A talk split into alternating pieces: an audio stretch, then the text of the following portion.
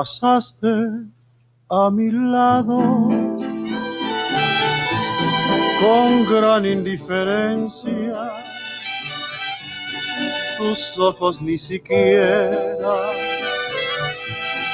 voltearon hacia mí.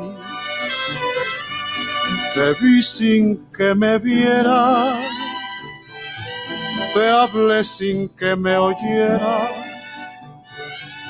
y toda mi amargura se ahogó dentro de mí. Me duele hasta la vida saber que me olvidaste, pensar que ni desprecios merezca yo de ti. Y sin embargo, ¿Qué tal? ¿Qué tal? Este, ¿qué tal amigos? Este, escuchas de contraportada. Hoy es 13 de marzo de 2021 y estamos regresando de unas este, necesarias vacaciones y merecidas. No sé si más merecidas que necesarias. El día de hoy aquí en contraportada pues nos acompaña un personaje este, que trajimos de Medio Oriente. Alivivito, ¿cómo estás? Bien, buenas tardes, buenas noches, buenos días a todos nuestros radioescuchas asiduos a esta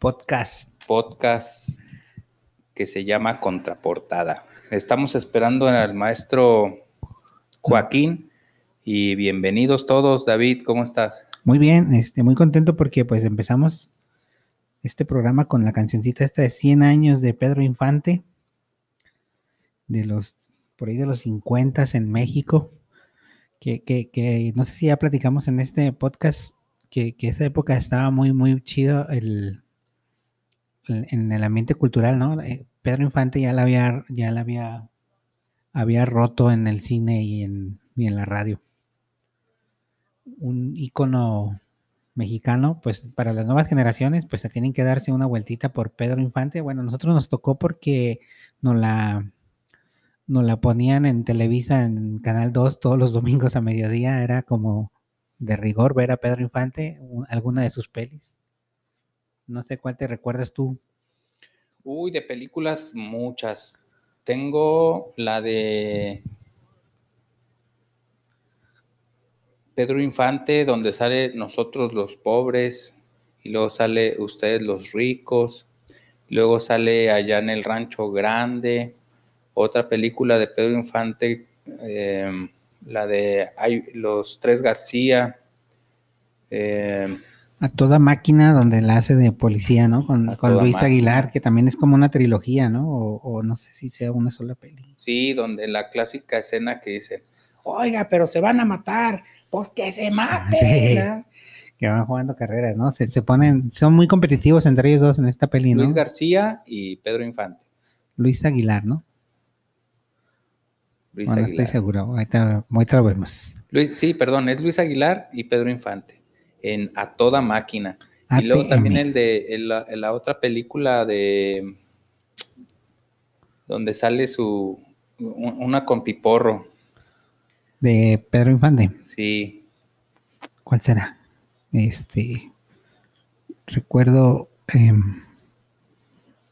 bueno, donde, la, donde hace los tres García es donde él hace de tres personajes, ¿no? A un padre, un, un soldado y, y, un ranchero, ¿no? Sí, donde sale la, la tucita, ¿no? Sí.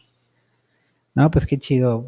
Es una... que, le tira, que le tira bala, la tucita agarra su pistola y le tira un balazo al papá, a, a Padre Infante, y llora la tucita. Dice, ¿por qué lloras? Porque no te di. que no te di. Sí, es este. Pues es un clásico del, del cine y de la cultura mexicana que, que, pues las nuevas generaciones ya nada más es más fácil acceder a Pedro Infante ahora con, con YouTube y con las redes sociales, ¿no? Pero aunque ustedes no lo crean, pues sí tenemos este un tema el día de hoy, o, o, no. el tema que vamos a platicar, no sé, Alivivito, a.k.a. Chema. Lo que pasa que eh, traigo unos cuentos, como ya es el mes de abril, y por eso Chema mandó a Alivivito para contarles un cuento, como ya estamos en el mes de, del niño. Pero antes de, del mes de niño tenemos el, Día del Libro, el Día del Libro. Y en esta ocasión, en el Día Internacional del Libro, el autor que vamos a estar leyendo y, dándole a, su biografía se llama Augusto Monterroso. Y aquí, aquí tengo, de hecho, uno de sus libros, obras completas y otros cuentos de Augusto Monterroso. Está aquí en la Biblioteca Central para cuando quieran venir a consultarlo. Es un libro muy pequeño realmente, ciento y tantas páginas, 140, 140 páginas, en donde vienen diferentes cuentos, el eclipse, uh, primera dama, sinfonía concluida y otros tantos. Yo me voy a dar la tarea de platicarles de, de Mr. Taylor. Mr. Taylor, antes de que nos leas, porque también el maestro Joaquín se preparó toda la semana para leernos algo, más que en cuanto llegue mm, lo vamos a abordar para que nos dé. Pues a Augusto Monterroso Bonilla nació en Tegucigalpa, Honduras, un 21 de diciembre de 1921 este, conocido como Tito Monterroso, fue escritor hondureño nacionalizado guatemalteco y exiliado en México. Es considerado uno de los maestros de la minificción y de forma breve abordó temáticas complejas y fascinantes. Este, fue hijo de Vicente Monterroso y de la hondureña Amelia Bonilla. Pasó su infancia y adolescencia en Guatemala país que consideró clave para su formación y que asimismo hizo su patria. Entonces, al estallar en 1944 las revueltas contra el entonces dictador uh, guatemalteco Jorge Ubico, Monterroso desempeñó un activo papel que lo llevó a la cárcel. Al tomar el poder, el general Federico Ponce, este, pues fue atrapado y lo llevaron a la cárcel. Entonces, en septiembre de ese mismo año, Monterroso logró escapar de prisión y pidió asilo político en la Embajada de México. O sea que no estaba muy, muy lejos porque pues Guatemala, México, cruzó por el río este donde cruzan todos los, todos los compas que vienen hacia Estados Unidos y pidió asilo en México, donde permaneció hasta 1953. Este Monterroso comenzó a publicar sus textos a partir de 1959, año en el que se publicó su primera edición de su primer libro de cuentos, Obras Completas y otros cuentos. Este es el que tenemos aquí en la biblioteca, ¿no? Es el que estás mencionando. Sí. A ver, Chema, bueno, perdón. Alivivito, léenos poquito o platícanos. Pues les decía de uno de los cuentos de, de Augusto, es este que se llama Mr. Taylor. Menos rara, aunque sin duda más ejemplar, dijo entonces el otro. Es la historia de Mr. Percy Taylor, cazador de cabezas en la selva amazónica. Se sabe que en 1937 salió de Boston, Massachusetts, en donde había pulido su espíritu hasta el extremo de no tener un centavo. En 1944 aparece por primera vez en América del Sur, en la región de las Amazonas conviviendo con los indígenas de una tribu cuyo nombre no hace falta recordar. Por sus orejas y su aspecto femélico, pronto llegó a ser conocido ahí como el gringo pobre, y los niños de la escuela hasta lo señalaban con el dedo y le tiraban piedras cuando pasaba con su barba brillante bajo, eh, bajo el dorado sol tropical. Pero esto no afligía la humilde condición de Mr. Taylor, porque había leído en el primer tomo de las había leído el primer tomo de las obras completas de William G. Knight, que si no se siente envidia de los ricos, la pobreza no deshonra. Y pues así comienza esta historia y eh, nos narra más o menos que se encuentra a un indígena que le quería vender una de, tantas cabezas de miniatura que había en las Amazonas y por su raro inglés eh, no le entendió el eh, Mr. Taylor, como no traía ningún centavo, El, el, que le vendía la cabeza se la regaló. y este a su vez se la mandó a un tío de él y, se la mandó por correo. Imagínate que se podía mandar las cosas con correo. Una mini cabeza del Amazonas a los Estados Unidos y allá eh, la, la recibió el tío y al poco tiempo le dijo, oye, mándeme otra. y luego ya pasaron dos semanas y, oye, mándame otra. Y así entonces se dio cuenta de que lo estaba haciendo por negocio.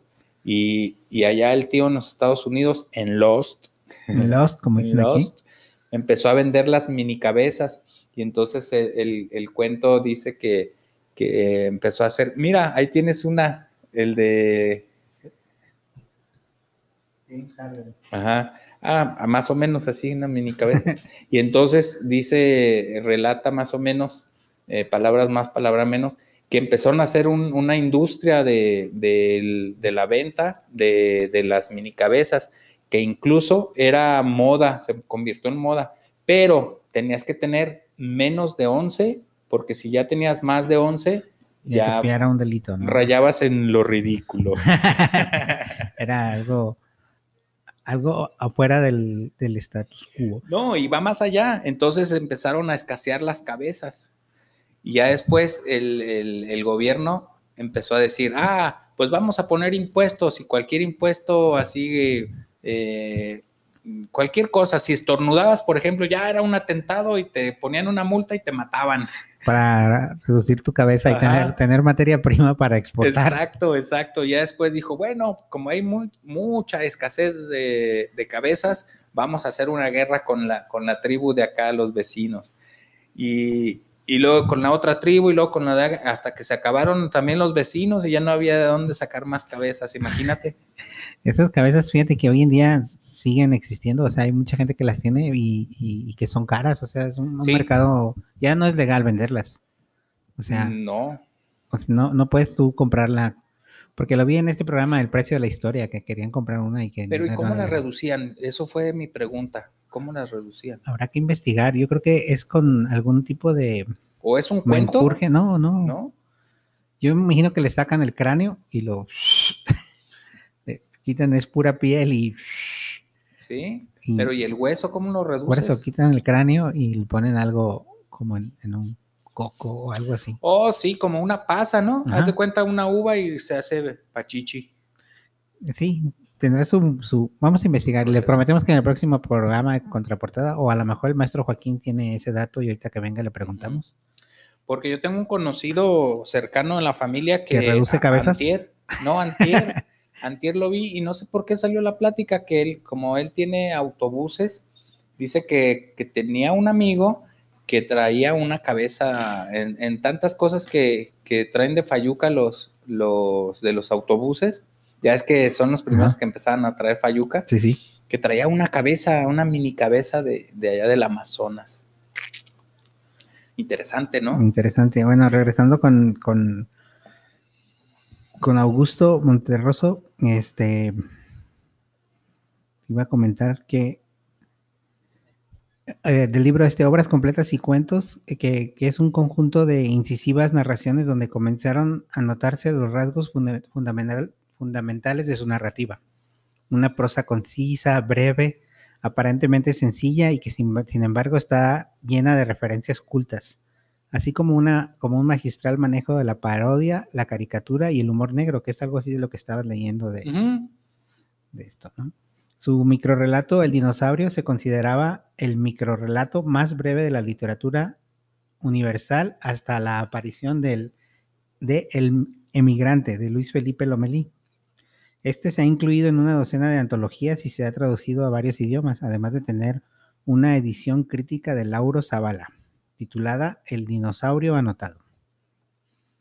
Con razón, Monterroso aseveró sobre este microrelato que sus interpretaciones eran tan infinitas como el universo mismo. O sea, era un poco.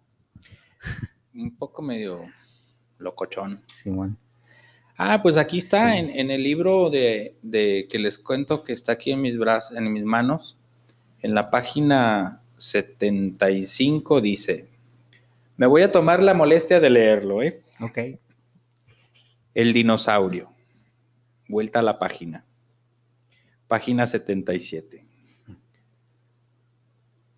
Cuando despertó, el dinosaurio todavía estaba ahí. Y listo. Fin. Fin. Nos tardamos, pero lo leímos. Fíjate que, fíjate que hasta ahorita noto que esa frase es de él y que se aplica mucho a la política, ¿no? Bueno, esa frase, ese microcuento. Sí, hablando de política y otras cuentas. Sí, sí. Este, esa frase se utilizaba mucho cuando teníamos un gobierno que, que sé que no, no nos gusta hablar mucho de eso, de política, pero hasta ahorita, fíjate. Sí, yo también hasta ahorita caí en cuenta de que el autor es este. Y si quieren les sigo leyendo algo de la... Pero ¿qué quieren? No todos los tiempos son buenos. Cuando menos lo esperaba se presentó la primera escasez de cabezas. Entonces comenzó lo más alegre de la fiesta. Las meras defunciones resultaron ya insuficientes. El ministro de Salud Pública se sintió sincero. Y una noche, con la luz apagada, después de acariciarle un ratito el pecho, como por no dejar, le confesó a su mujer se consideraba incapaz de elevar la mortalidad a un nivel grato a los intereses de la compañía. Y era lo que les decía, que empezaron a poner impuestos y empezaron a, a matar gente. Y dice aquí el relato también que, nada, que los que también estaban ganando eran los de las funerarias, de la venta de ataúdes, pero nada más le, le quitaban la cabeza y le daban el torso a, a, los familiares para que le llorasen. Les ponían un coco en la cabeza para que completaran el tamaño del... un coco como el de la película de, de, Tom, de, de Tom Hanks. De Tom Hanks, el de... El náufrago. Ajá. Sí, este... Wilson. Oh, sí, sí, Wilson. Bien. Es una muy buena peli esa, por ejemplo. Imagínate cuando ibas al funeral y estaba ahí en el pizarrón. No abrir el ataúd. No, que diga funeral del Mr. Wilson. sí, sí. Todos los, todos los, este, todos los difuntos tenían un coco en lugar de cabeza. Oye, Chema, ¿te parece que nuestra primera pausa y ahorita continuamos? ¿Sale? Vámonos.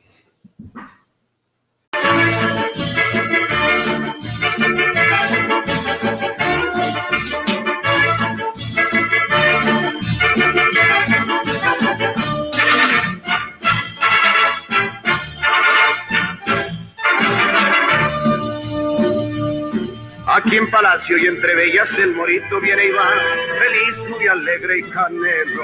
Y las mocitas muy curiosas preguntaban qué será, si musa o si musafa. Ali vivito, soy un güerito, que ahí en Tepito dejé un harem. Y la mujer para casarse, y aquí yo busco será en la miel. Ole con ole, y que vivan las mujeres bonitas. Hola, colores, y que se mueran las mujeres feas. Que viene Ali Vivito por aquí, que viene Ali Vivito por acá. Y la que no se ponga morirá por el amor, pues tengo magnetismo en Hermida.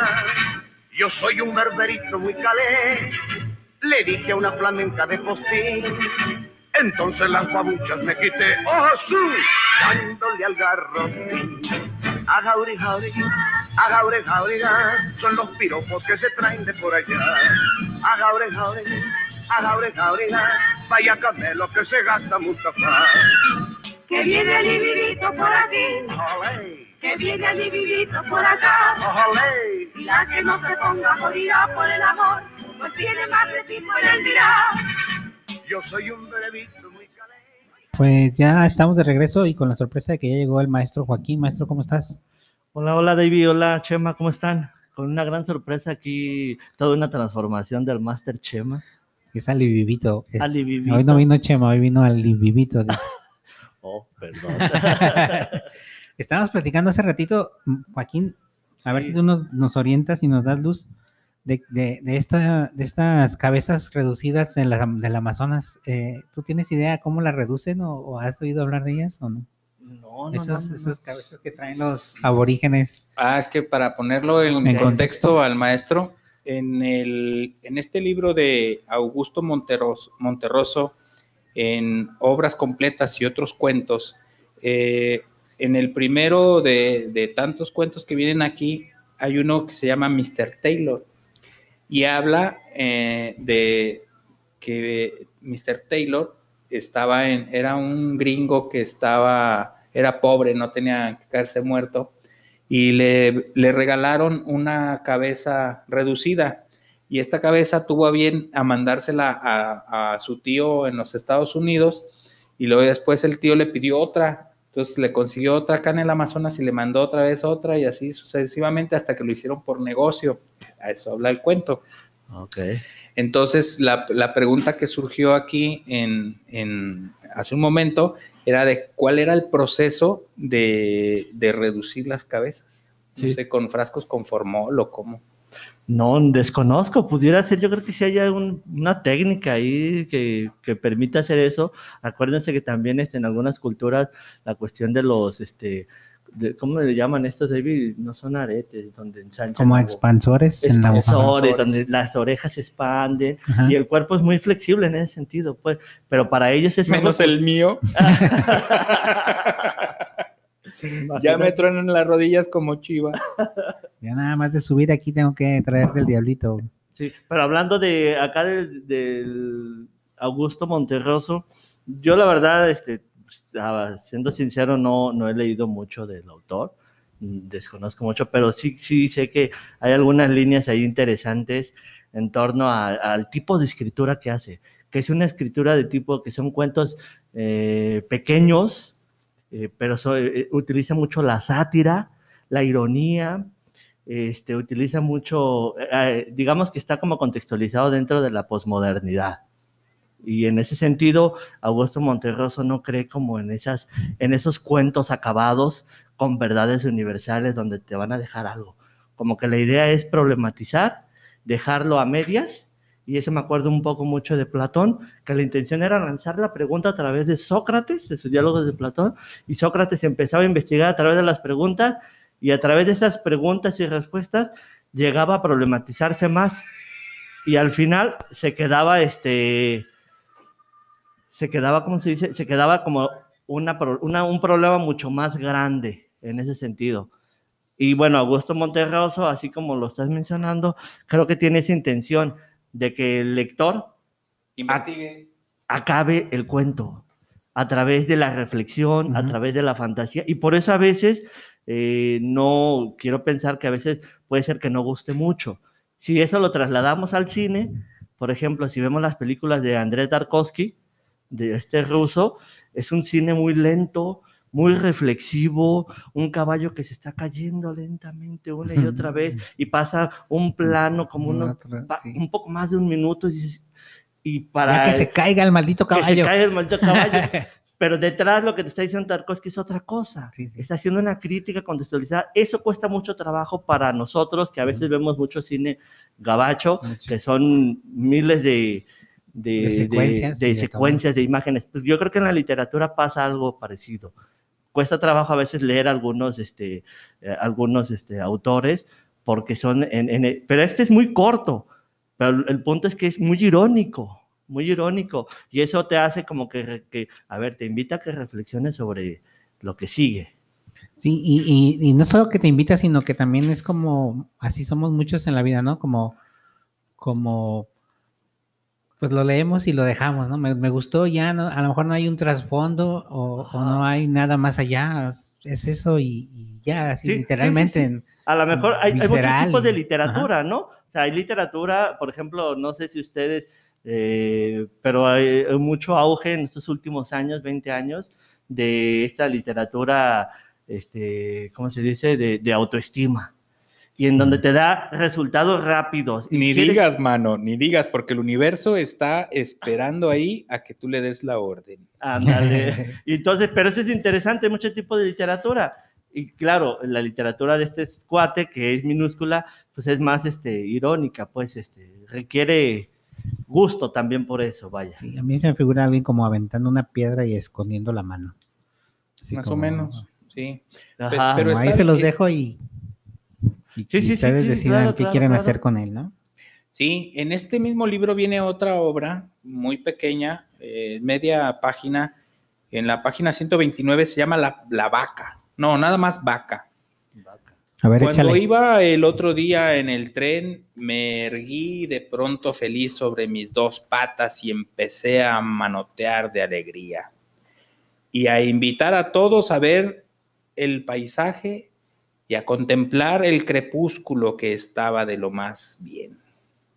Las mujeres y los niños y unos soñadores que tuvieron su conversación me miraban sorprendidos y se reían de mí, pero cuando me senté, otra vez silencioso, no podían imaginar que yo acababa de ver alejarse lentamente a la orilla, a la orilla del camino, una vaca muerta, muertita, sin quien, sin que nadie la enterrara ni quien le editara sus obras completas.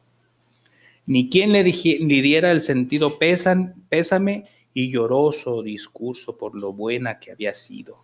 Y por tantos, y perdón, y por todos los chorritos de humeante leche con que contribuyó aquí en la vida en general.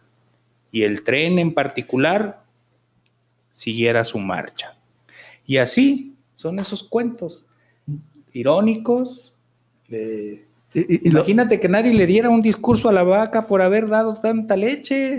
yo creo que eso es lo, lo interesante precisamente a lo mejor de su literatura, ¿no?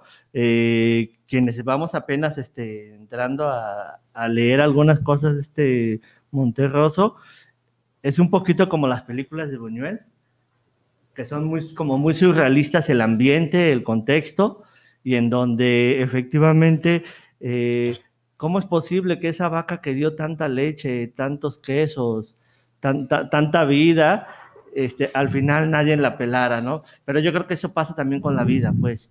A veces se van muriendo ciertos seres queridos y con el tiempo dices, bueno, y la vida se acaba, pues. Y se acaba y se olvida. Sí. Eh, eh, desde un sentido pesimista, pues vaya. Pero como que, aquí lo que eso lo, lo, plantea muy bien y muy gráfico, vaya. pero fíjate, lo- fíjense, lo interesante es que va- van en el tren. Tú puedes ir viajando como aquel meme que, que voltea el individuo hacia la derecha y ve todo triste y todo malhumorado el camino. Y va el otro individuo que voltea a la, a la derecha y está todo el crepúsculo y, y es el caso de nuestro personaje, ¿no? Ve el crepúsculo y alcanza a ver y levanta las manos al, al- al cielo y grita de alegría por un, por un día más, ¿sí? Y entonces los que van en el otro lado no tienen la, perspectiva que está viendo el de la ma- mano derecha y, y- y con su sorpresa que ve en el camino una vaca muerta, muertita, estaba ahí muerta, tirada, inerte. Sí, sí, claro. Entonces, a veces en, en el camino, muchas veces no nos damos cuenta de, de lo que pasa en el camino. Siempre estamos pensando, la mayoría, y hablo en general, estamos pensando en la meta, ¿no? En el objetivo. Pero lo interesante es lo que te pasa en la vida, lo que te va pasando en el día a día, en el camino, El proceso, ¿no? el proceso, y a lo mejor te pierdes de ver a la vaca muerta, Ajá, ajá. muertita. Sí, a mí lo que me parece interesante, recordando las películas de Buñuel, es tú ves una escena de novios, y ah, pues una zona feliz, agarrados de la mano, hermoso, y con, una, y, y con, y con, y con un segundo plano este, se ven las, las montañas, pero hasta atrás en un tercer plano, casi escondido, imperceptible, una gallina destazada, contrastante a este entorno, a esta realidad. Es decir, esa oposición interesante que es muy propio del surrealismo y que es muy propio. Creo que esta imagen muy este, sin meternos en esos términos muy este, postmoderna, ahí está pues como la contradicción eh, de, de- de los mismos sistemas, pues. Está, esos, esos tres, cuatro planos están en uno solo y conviviendo en una sola realidad. Pero a veces no las queremos ver. Sí, no- nos rehusamos mucho a, a ver más allá de lo que queremos, ¿no? Lo, Sí. lo cual está bien. También tenemos otro tema, aparte de Augusto Monterroso, señor este Chema, te iba a decir, Alibabito, Alibabito, Alibibito. Alivivito. Este, también vamos a, a leer poquito, o vamos a hablar poquito sobre los libros infantiles, o, o qué nos tienes preparados. Que hoy no te pregunté, pero ¿cómo- hoy viniste muy preparado, ¿cómo vienes de preparado? Es que ahora no vino el Chema, ah, bueno. es el que se prepara. Ah, está bien, está bien. El, estábamos viendo acá abajo, eh, este libro no está aquí en la biblioteca, pero lo consiguió nuestra compañera Angie. Se llama Cuentos de Grimm, Jacob y Wilhelm Grimm, Los hermanos Grimm. o sea, los brothers, ¿sí? Y las, eh, sus hijas, que las trajo para hacer una actividad, me, me dijo una de ellas, eh, no sé cuántos tiene, como nueve años, una y otra seis o siete, me dijo, léeme un cuento que está por ahí del rey pico de tordo, por favor, por favor, por favor. Entonces me convenció, en el, en el, en el primer por favor, me convenció. Y dura, dura poquito, pero este, si gustan, les, le doy lectura. Échale, échale. Sí, va. Se llama El Rey Pico de Tordo. Un rey tenía una hija hermosísima, pero tan orgullosa que no quería casarse con nadie. Si algún hombre se quería casar con ella, se burlaba de él y decía que no lo quería, que no era bastante para ella. Su padre dio una vez una fiesta muy grande y llevó invitados a todos los jóvenes de aquellas tierras para ver si su hija escogía un novio de una vez. Pusieron a los invitados en fila, primero los reyes, luego los duques, después los príncipes, los condes y los varones, y al final los caballeros. Entonces llevaron a la princesa y le hicieron pasar por delante, por delante de las filas para que los viera. Pero ella se iba burlando de todos. Vaya, un tonel, mira nomás ese gordinflón. Y aquel, ve nada más con los anquilargos que parecen una grulla. Mira aquel, te- aquel de allá, todo flaco y entelerido. Uy, qué paliducho, y así se burlaba de todos. Pero aquel está medio jorobado. Y así les iba diciendo a todos alguna grosería. Pero del que más se, se burló fue de un rey muy joven que estaba en la primera fila y que tenía la barbilla un poco puntiagudilla. ¡Uy, qué risa! ¡Qué cara! Mira nada más, parece un pico de tordo. Y desde entonces la gente empezó a llamar pico de tordo a aquel pobre rey. Pero el padre de la princesa, al ver que su hija se burlaba de todos los invitados, se puso muy furioso y prometió que la casaría con el primer pobre que llegara al palacio a pedir limosna. Una limosnita por el amor de Dios, una limosnita por el amor de Dios. Pasó por ahí un... Pasaron unos días y llegó un músico ambulante que empezó a cantar delante del palacio para que le echaran una limosna. El rey, que le oyó, le dijo a sus caballeros, traed a aquel pobre. El músico se presentó ante el rey con su traje roto y sucio y tuvo que cantar delante de toda la corte. Y cuando terminó pidió una limosna. Una limosnita por el amor de Dios. Una limosnita por el amor de Dios. Y entonces dijo el rey, tu canción me ha gustado tanto que te voy a dar a mi hija como esposa.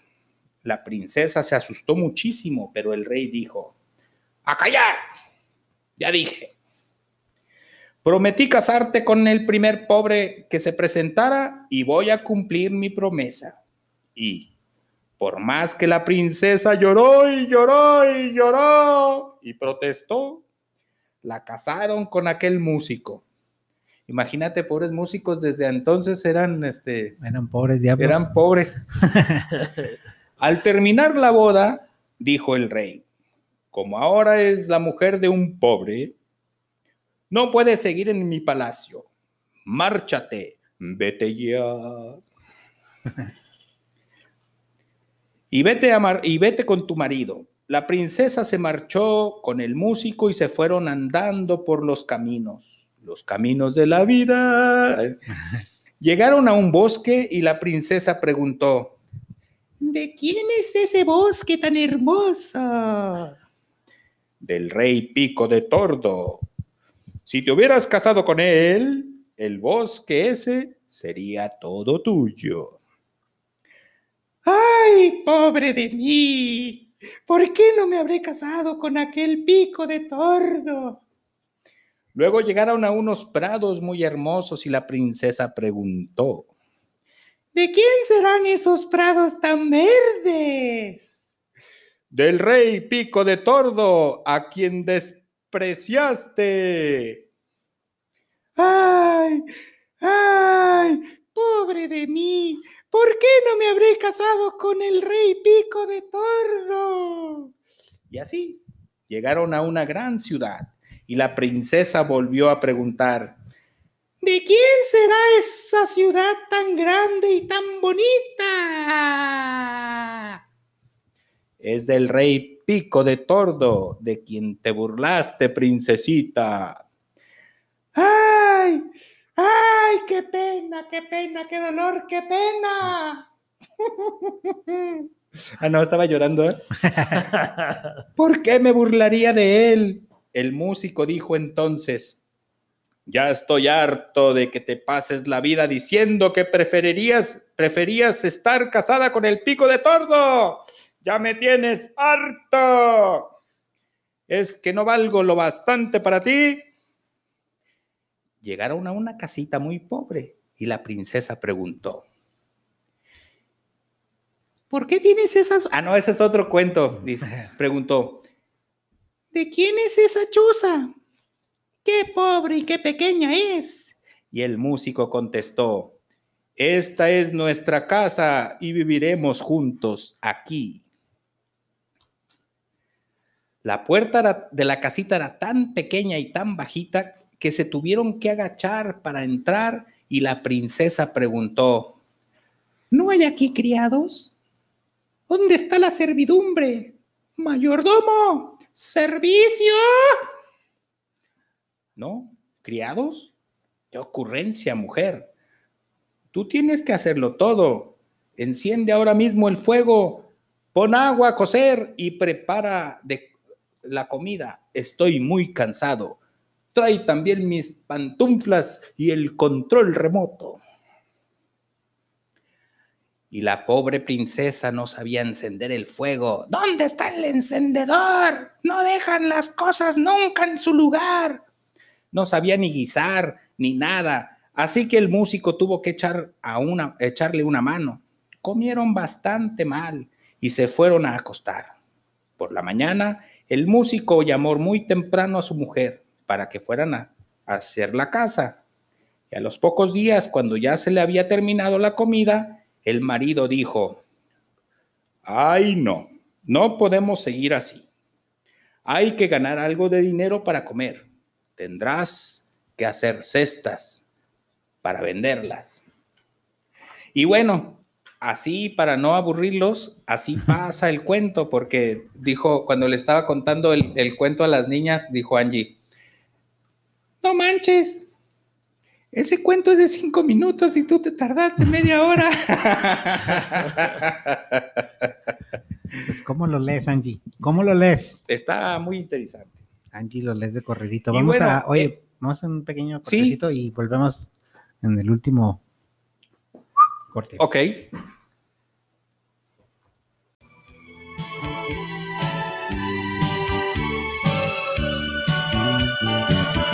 Madrugada es. Intento estudiar porque mañana presento mi examen final. No puedo concentrarme, no se me queda nada, solo tu imagen hermosa, mi pensamiento acapara.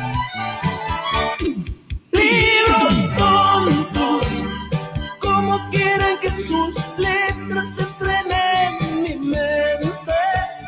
Si mi mente está cansada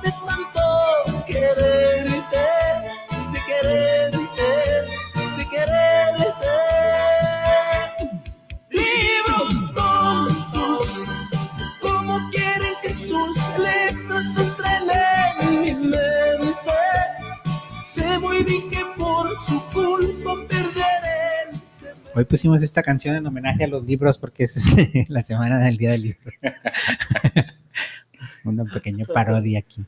Este, entonces, Chema, platícanos, Valivivito, ¿en qué termina el cuento? Nos dejaste este, en ascuas. En ascuas. Bueno, y así continúa el, el- el cuento eh, de los hermanos Grimm.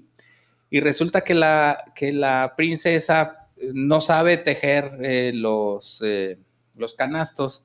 Y luego después se- se- le dice, ah, entonces vamos a vender ahí todos los, los chunches que tenemos en el, en el corral.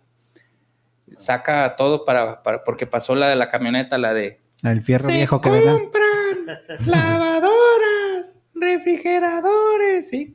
Y entonces ya sacó y se puso en, el, en, en la puerta del, del mercado. Y luego eh, comenta que llega un caballero en un caballo y le destroza todos los, los chunches que tenía a la venta ahí la pobre señora. Entonces ya después dijo, bueno, entonces pues no, no, no sirves ni, ni para tejer, ni para coser, ni para vender. Entonces te vas a ir de, de- de sirvienta, de servidumbre a la, al palacio. Entonces ya se fue a un palacio a servir y como no comían, eran muy pobres, se empezó a robar este, la, la- los itacates, ¿no? Y empezó a hacer este, amarres ahí de caldito y que un panecito por acá y todo. Y entonces en esa eh, cue- cuenta, la, el, cuenta el cuento que hay una fiesta, que iba a haber una boda, y la, la princesa sale a ver la boda y llega el príncipe, que era el pico de tordo, y le dice, ¿quieres bailar conmigo? Y, empiezo, empiezan a bailar y se le empiezan a caer todos los, los itacates que traía y todos se burlaban de ella y todo. Y al final le dice que, que él es el, el principal, perdón, él es el, el príncipe pico de tordo, que, y que también es el músico que le había dado una lección, se había disfrazado para darle una lección para que aprendiera y valorara, valorara lo que tenía en el palacio cuando era princesa y que también para que tratara bien a todas las personas eh, como iguales y con respeto. Esa es la, la moraleja final de, de este cuento. Pero los, los cuentos originales de, de los hermanos Grimm, pues está el clásico de, de Blancanieves, la gallinita y el pollito, la novia blanca y la novia negra, vienen muchos y son también muy, eh, tiene mucha crudeza, ¿no? Este maestro Joaquín, los hermanos Grimm, hermanos Grimm son Bueno, yo, creo crudos, que, ¿no? yo creo que hay que recordar que estos clásicos de los cuentos, eh, por ejemplo, no, este, este es de 1800 y, y fracción, ¿no? Veintitantos, pero hay otros mucho más antiguos, de Perrault, por ejemplo, francés, en donde los cuentos estaban diseñados para adultos. Entonces, si tomamos desde esa, perspectiva, todos estos cuentos clásicos que ya se hicieron a las películas este, y que son contados para niños, han sido transformados porque tienen otra interpretación. Por ejemplo, Blancanieves y los siete enanitos. Tienen una interpretación completamente psicoanalítica en el sentido de que los siete enanitos que no pueden, porque son enanitos, no son suficientemente hombres, y la niña de 15 años, que efectivamente eh, la tradición de, de todavía actual, cumple 15 años y es mostrarse a la sociedad. Entonces tienen interpretaci- interpretaciones completamente sexuales detrás, pero claro, en las películas, los cuentos que se hacen hacer los niños, pues tienen que ser este, transformados, trastocados. Entonces, yo creo que hay que ver cuál es el origen, este, lo- los cuentos originales, originales, para darles como una interpretación de acuerdo a adulto o para niño, pues. Sí, para saber más o menos qué es lo que el autor nos estaba queriendo. Y todas las ¿Contar? películas, vean las películas de los niños llevadas al cine y tienen esa interpretación doble. Nada más que no se ve, no se nota, Ajá. tendrías que ahí ponerte a, a, a- pensarle, ¿no? Y cómo está la situación de la historia. Sin palabras. no, eh, aquí están los cuentos, eh, otro libro que también es de la compañera Angie, se llama Cuentos Clásicos. Lo que pasa que nos estamos preparando para el mes de, de, eh, abril, pues, el 30 de abril, que vamos a tener actividades. Los invitamos a todos nuestros escuchas a que vengan a la Biblioteca Central a las actividades presenciales con los protocolos de seguridad y sanidad, que son a sana distancia y todo. Vamos a tener una actividad eh, eh, nada más exclusiva para 10 niños. Ya los tenemos, este, son vecinos de aquí de, de alrededor de la biblioteca y vamos a tener actividades este, ¿Qué, presenciales. qué día cae? ¿Qué día es? Viernes 30. ¿verdad? Eh, es viernes 30 de abril y entonces nos estamos preparando para, para, es- para esto, pues para, para los niños. Que bien, si, si, si la actividad no sale bien, podemos este, reservar para otro día, como el lunes. lunes. Para poner otra, o sea, otra puesta en escena el lunes. Sí, o sea, sí, sí. Bueno, si nos están Si, todo, si es todo un éxito, si es todo un éxito que seguro va a ser. Puedo adelantarles que, que- se va a llamar una, una aventura de cosmonautas, se va a llamar nuestra... Vamos a traer a unos chicos y vamos a hacer un pequeño viajecito al espacio. Bueno, nada más eso, nada en más una eso. nave espacial. Sí. y Viaja todo, al sí. espacio, Ajá. como Cosmos. Sí, Sí. una aventura. Y les decía de este libro que se llama Cuentos Clásicos. El autor no está aquí a la mano. eh, no está a la mano el, para niños de 4 a 6 años. Y luego también trae libros para, ni, eh, perdón, cuentos para niños de 7 a 9 años y así sucesivamente eh, las edades.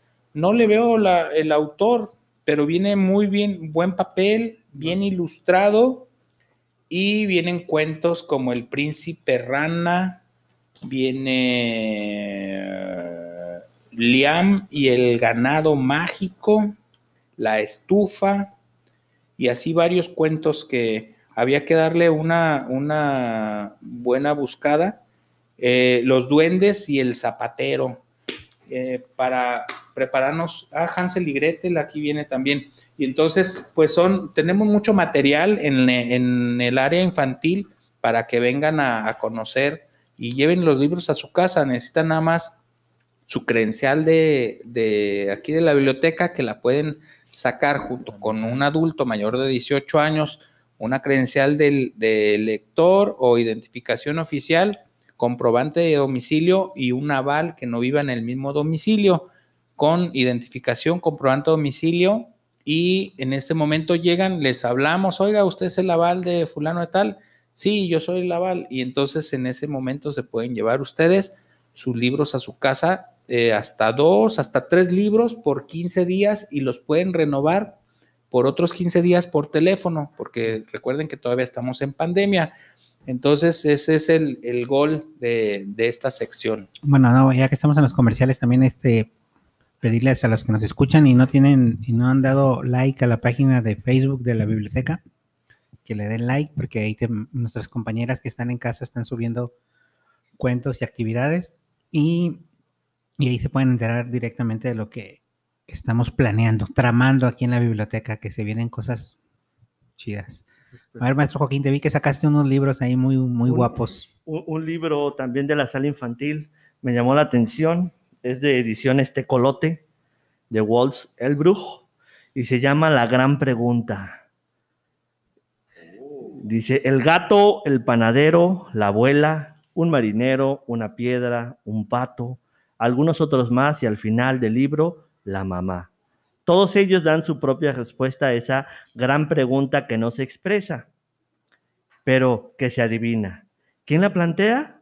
Un niño probablemente. Al crecer, cada uno irá encontrando las nuevas respuestas. Y esta, este libro es muy recomendable precisamente para despertar todavía mucho más la curiosidad y, y- y sobre todo para que aprendamos a preguntar. Siempre preguntar es bueno, porque la pregunta es una invitación a la, a la fantasía, a la curiosidad, a, averiguar muchas cosas. Un libro para niños, la gran pregunta. Sí, en la sala infantil tenemos harto catálogo de libros. No sé si hoy vamos a hablar de libros infantiles o hasta la otra semana, que es día que aplica para el Día del Niño.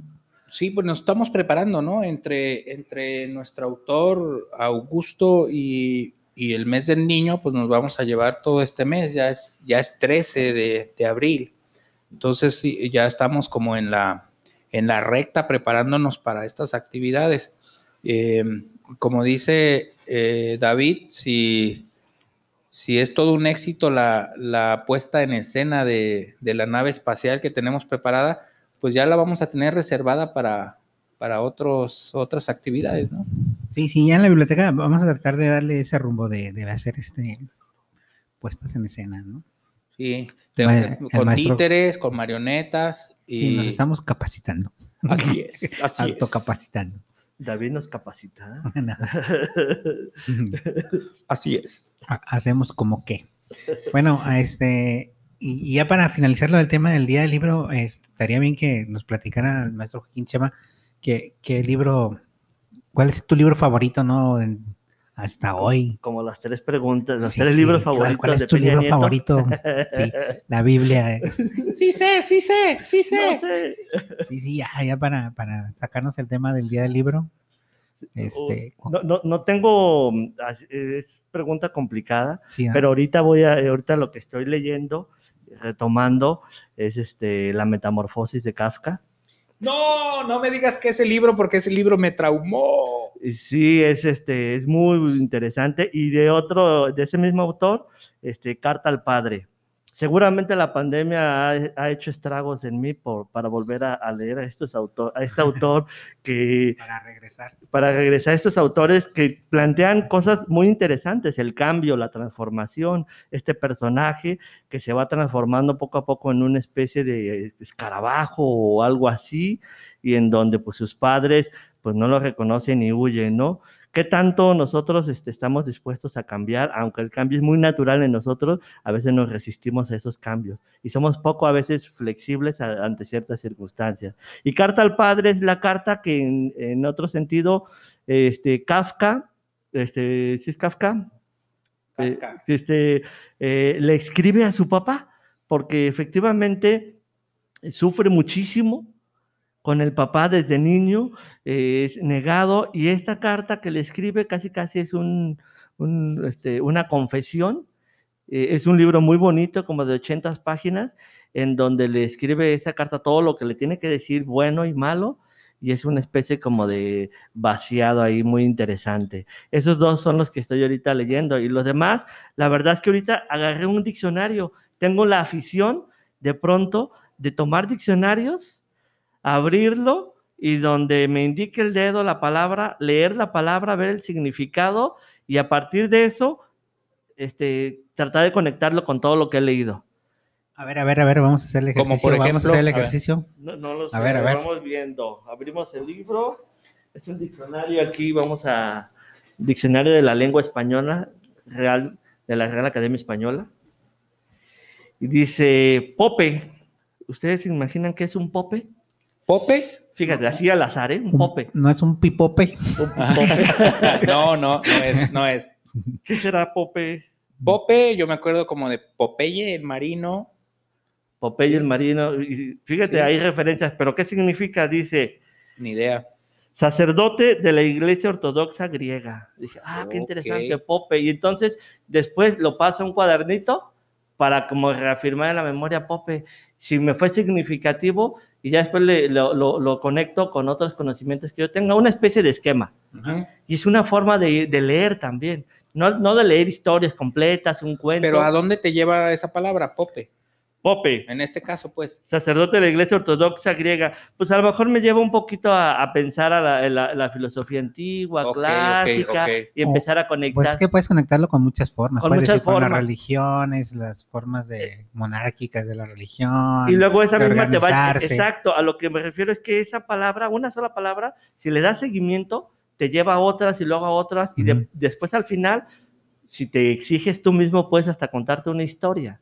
Finalmente nosotros, los seres humanos, somos, somos eh, los seres vivos que nos contamos historias. Nos mentimos a nosotros mismos un montón de cosas, ¿no? Pero necesitamos esas historias. Pero yo a veces no tengo ganas de leer un libro completo. Y una sola palabra dije, ah, mira. Y a veces apunto esa palabra y si me la aprendo, pues ya, acre- creció mi vocabulario. Un ejercicio muy, muy, muy bueno, muy válido. Sí, Para que háganlo lo en anoten, casa. para- háganlo en casa. Háganlo en casa. En- con cualquier diccionario. cómprense un diccionario. ¿Y tú, David, cuáles son tu, tu libro favorito ahorita? Ahorita es uno que tengo ahí abajo de mi cama que, que ¿Es ese que, que no, sostiene la que- cama para que que no se balancee?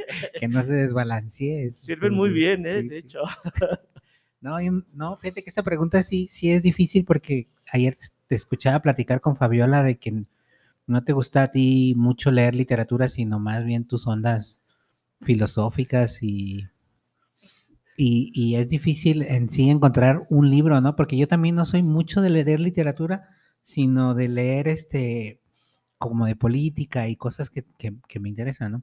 Entonces, buscar un libro en sí depende, yo creo, de la etapa de la vida en la que estás viviendo y, y, y del momento, ¿no? O sea, por ejemplo, en este momento que estoy como muy metido en hacer obras de teatros para niños y cosas así, estoy leyendo estos libros de, de, de teatro soviético y cosas así. Ah, qué interesante. Sí, sí. Aquí me encontré uno, me encontré uno en, aquí en la biblioteca, Ajá. este, que así se llama, teatro soviético, y tiene unas obras ahí medio extrañas, pero, pero por lo mismo de, de- de- de adaptar los cuentos infantiles que queremos hacer este, a, a- a una obra de teatro o una obra de títeres aquí en la biblioteca, ¿no? Entonces, decir, me gusta leer las cosas que, que me hacen aprender algo que quiero hacer, o sea, como muy práctico, un Y- manual o algo así. Y, y de hecho, a lo mejor cualquier libro puede darte eso, Ujú. ¿no? O bueno, yo, yo creo que el primer requisito es toma el libro que te llama la atención. Sí. Y, y ¿No? ve el título, ve la, porta, la contraportada, Ajá. Fíjate de, de qué trata,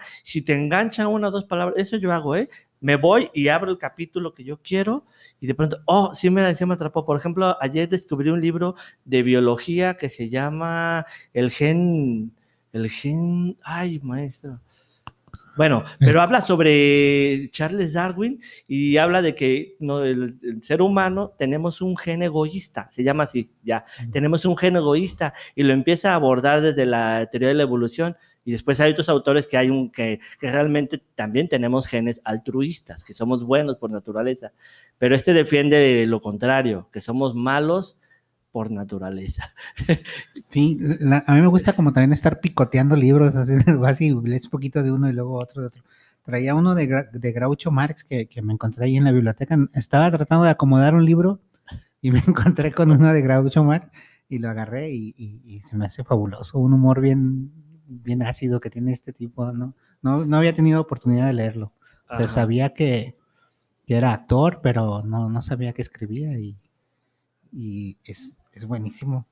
Groucho Marx. Groucho Mar- ¿Y cuál es el título? Memorias de un amante sarnoso. No, pues ya con el, con el título creo que Con el título Ya. tenemos. Llama la Pero, atención. pero tiene una, tiene una, una advertencia ahí en el, el libro, empieza a leer y le advertencia. Este libro no tiene nada que ver con amantes ni nada. o sea, le puse el título porque se me vino a la mente y es un- una narrativa de él platicando anécdotas que no tienen nada que ver con amantes o algo así. O sea, el título no tiene nada que ver. Sí, sí, Pues sí. como parte de burlarse de nosotros también, ¿eh? por proponer algo, ¿no? Sí, sí. Y, y precisamente creo que Augusto Monterroso, lo que leí poquitito ahorita en la mañana, antes de venirme así rapidito, una, un trabajo como de tres páginas de una muchacha que está haciendo una tesis sobre este cuate, y, y su intención es esa. A veces es dejarle las preguntas así más incómodas al lector. Ajá. Dices, a ver si te animas a seguirle, ¿no? Sí.